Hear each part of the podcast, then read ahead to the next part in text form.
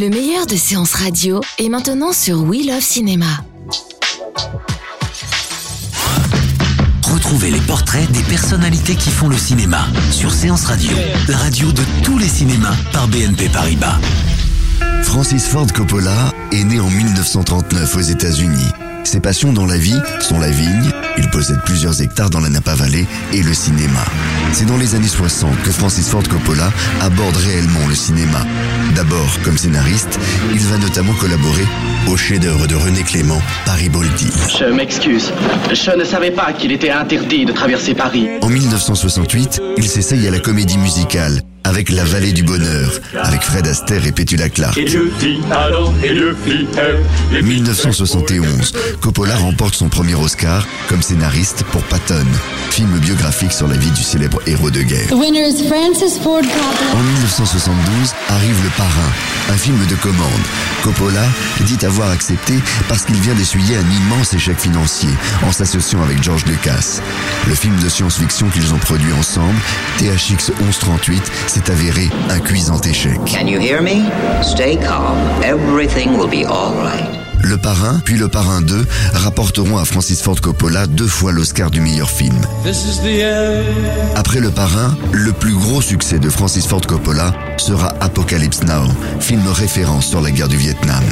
18 mois de tournage, un dépassement de budget de 30 millions de dollars, Harvey Keitel remplacé au pied levé par Martin Sheen, qui sera victime d'une crise cardiaque sur le tournage. Sans parler des caprices de Marlon Brando, obèse, Coppola sera d'ailleurs contraint de le filmer de dos ou dans la pénombre.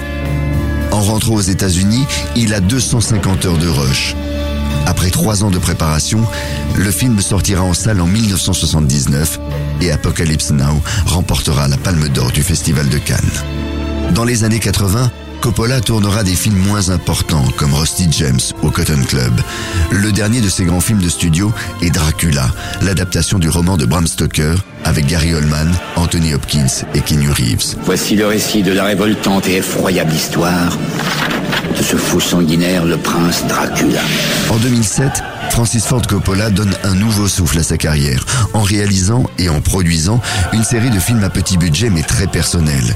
Il y aura L'Homme sans âge, sorti en 2007, suivi de Tetro, film noir et blanc tourné en Argentine, puis en 2012, Twixt, un film d'horreur avec Val Kilmer où Coppola évoque clairement la mort de son fils aîné en 1986 dans un accident de hors-bord. Un parent se sent toujours responsable d'un tel drame, bien sûr, mais je n'ai jamais pu exprimer réellement mes sentiments. Quand j'ai réalisé cela, face à cette histoire tragique qui était ma vie et la sienne, j'ai décidé qu'il fallait que j'en parle. En faisant du cinéma, je continue à comprendre des choses sur moi et ça me libère. Aujourd'hui, Francis Ford Coppola se donne comme objectif de continuer à parler de sujets personnels, mais avec des productions plus ambitieuses, sans donner, pour le moment, d'autres indices sur le scénario. C'était Portrait sur Séance Radio, la radio de tous les cinémas par BNP Paribas. Retrouvez l'ensemble des contenus Séance Radio proposés par We Love Cinéma sur tous vos agrégateurs de podcasts.